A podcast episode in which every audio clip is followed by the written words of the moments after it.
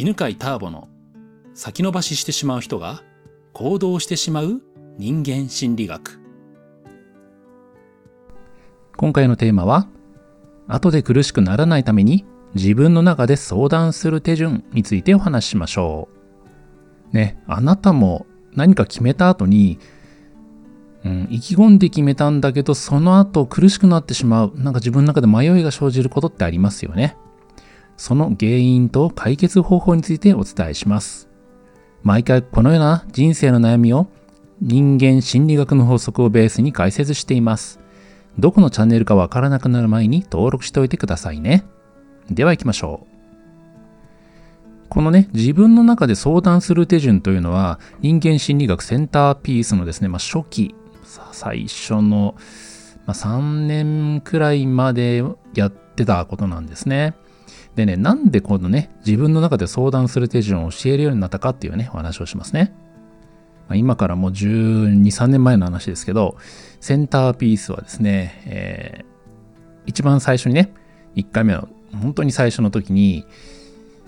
どれくらい指摘をしてほしいかというのを選んでもらうっていうね、そういうシステムだったんですね。まあ、指摘というのは、いわゆるメンタルブロックというやつでね、その人が気がついていない、えー、なんか考え方の癖とかね、それから心のブレーキ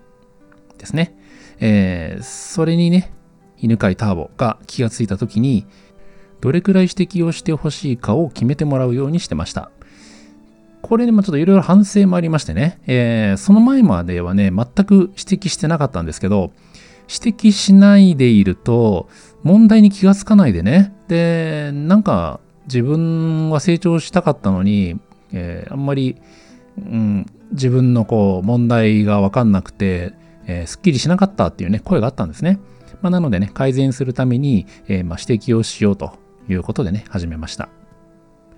でもやっぱり受講生の中にはね、そんなにこうマイナス点を指摘されたくない人もいますよね。えー、なのでね、えー、最初に自分で決めてもらうというふうにしたんですね。で、えー、コースを決めまして、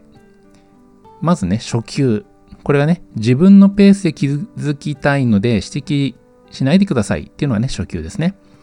で、中級は重要なものだったら指摘して気づかせてくださいというものですね。で、上級は重要なものだったら何度もわかるまで指摘してくださいというね、ま、この初級、中級、上級だったんですけど、でそれをですね、あの順番に言ってってもらうんですね。じゃあどうぞってね、最初の人を当てたらね、もうじゃあ上級でお願いしますって言ったんですよ。で、あ、上級わかりました。じゃあ重要なものだったらね、何度でも、じゃあわかるまで指摘しましょうつって。じゃあ、で、2人目の方つったらね、えー、2人目の方も上級でつってね、え、本当？と思いましたけど、そんなね、あの、結構自分のマイナスの癖なんで、ね、自分が気がついてないマイナスな何か習慣って指摘されたら嫌じゃないですか。ね、まあ、欠点みたいなもんなんでね、本当かなと思ったんですけど、まあまあまあ本人が言ってるからいいかと。で、3人目。3人目もまたですね、上級って言ったんですね。これちょっといかがなものかと。で、まあ、一応全部聞いておこうかということでね。で、次の人を聞いたらですね、その人ね、えー、特上って言ったんですね。上級までしかないのに特上つってね、どんな小さなものでもガンガン指摘し指摘して教えてくださいっていうね、まあ、そういう人だったんですよ。で、そしたらみんながざわめきましてね。そしたら次以降の人は全員特上を選び始めたっていう。そして、最初のね、えー、上級選んでいた最初の3、4名も、やっぱり特上ですってね。全員が特上を選んでしまったんですよね。で、これ、どんな問題が起きるかちょっと予想つきますよね。どんな小さな欠点でも、えー、マイナス面とかね、えー、メンタルブロックがね、見えても、えー、もうガンガン指摘してくださいって、多分ね、それ耐えられないんですよ。まあ、それってね、例えばね、え今あなたの、まあ発言の中に、相手の顔色を伺った発言ありましたよねとかね。うん。今の発言の中に自分をよく見せるような表現をしましたよねとか。うん、まあ、そんなのってね、言われてしまうと、まあ確かにとはなるんですけど、次から行きたくなくなっちゃいますよね。ちょっとこれはみんなね、なんかこう勢いで、周りの人たちが特上って言ってるから釣られていってるなみたいなうん周りの人がやりますって言うんでね、釣られてやりますやりますみたいな、そんななんか勢いでね、選んでるなっていうのを感じたので、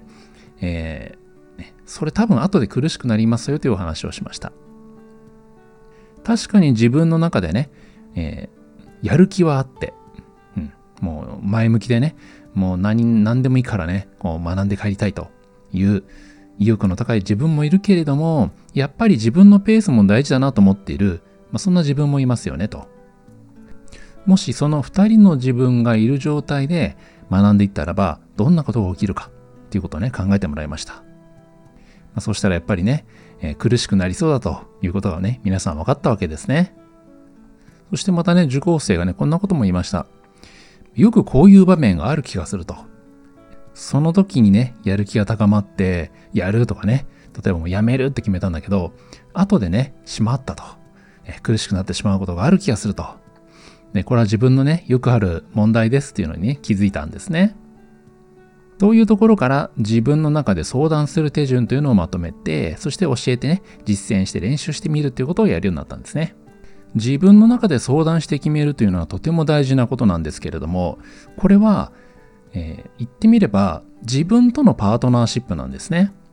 うん、で自分の中にはいろんな人格がいます。やる気がある自分もいればね、慎重な自分もいますね。まあ、心配がちな自分もいるわけです。で、それらの自分たちとうまくね、えー、パートナーシップを築いていくっていうのはとても大事なことですね。で、同じようにそれは外のパートナーシップにもつながっていきます。誰か他人とのパートナーシップの場面でも、もしね、パートナーに相談しないで、えー、勝手に決めていったらどうなるでしょうか。うん、これね、パートナーシップがバラバラになりますね。やっぱりパートナーシップがね、あまりうまくいってないっていう人は、パートナーに相談せずにね、いろいろ決めてしまうっていうね、えー、まあ、そういう方が多いですね。パートナーに相談するのと同じように、えー、自分の中でも相談しましょう。では、自分の中で相談する手順についてお話ししますね。1、頭、心、体で違う意見があることに気づくというのがね、1番目のステップです。頭、心、体ですね。えー頭というのは、まあ、思考なんですよね。まあ、考えですね。意見とか考えです。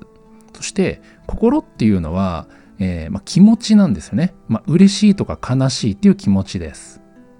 で、体というのは、えー、まあ、疲労感とかね、元気さっていうね、まあ、まさに体の感覚ですね。まあ、もう少し詳しく言うとですね、まあ、頭というのは思考なのでね、えー、こうやりたいとかこうなりたいとかね、っていうことを、えー、まあ、想像して考えます。そして、えー、それに向けてね、やる気が高まったりします。でそれと同時に、え、こんなことが起きてしまうかもしれないというね、その不安もこう作り出していくのが頭なんですね。で、え、心というのは、まあ、胸の部分で、え、これ胸腺があるんですよね。で嬉しいという感情で胸が温かくなりますよね。そして、え、悲しい時って胸が痛くなりますよね。まあ、そんな風に嬉しい悲しいというのは胸の筋肉とかね、えー、筋膜、それからね、え、胸腺っていうね、内分泌腺が反応することによって感覚として感じています。次に体ね、えー、まあ、体というのは、まあ、まあ、お腹とか肩とか、えー、足とかね、腰とかね、まあ、その辺の部分ですね。まあ、これらの体の部分というのは、体の軽さとかね、重さで感じます。感情レベルの、まあ、意欲とかね、えー、それから感情レベルの疲労、まあ、そのようなものをね、伝えてくれるのが体なんですね。二つ目ね、えー、それぞれの意見、気持ち、感覚を聞いて味わいます。このね、えー、頭、心、体の意見、気持ち、感覚というのはね、えー、そこに意識を向ければね、えー、大体わかります。頭というのはね、今どう考えてるかな、どんな意見があるかなっていうとね、例えば、まあ、そのセンターピースをね、受講するっていう場面で言うとね、まあ、せっかく受講するんだから目いっぱい、ま、学びたいっていうね、まあ、そんなやる気の声がね、聞こえてくるかもしれませんね。そして、えー、じゃあ、心、つまり胸にね、意識向けると、ターボさんにやる気があると思われたいっていうね、そんな、えー、気持ちがあるかもしれません。そして、最後ね、体に意識向けると、ああ、でもなんかそれってしんどくなりそうだな。もうなんかそれついていけるかわかんない、しんどいぞっていうね、重たい感じがあるわけですね。こんな風にですね、頭ではね、すごくやる気があっても、えー、心と体ではね、別の感覚、気持ちになっていることはよくあります。で、えー、3番目が、得たい結果と意欲を感じます。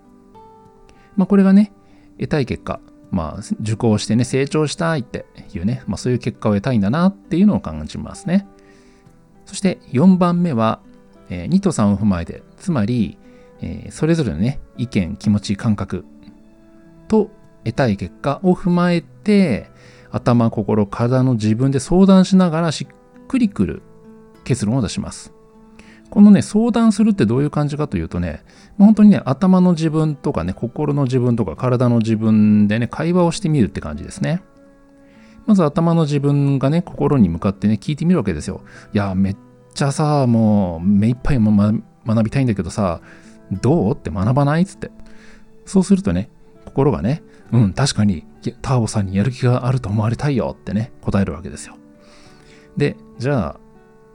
まあ頭がね、じゃあじゃあ、体の声を聞いてみようと。体どうってね、えー、体に意識向けると、いや、しんどいよって、絶対それしんどくなるよ、つって。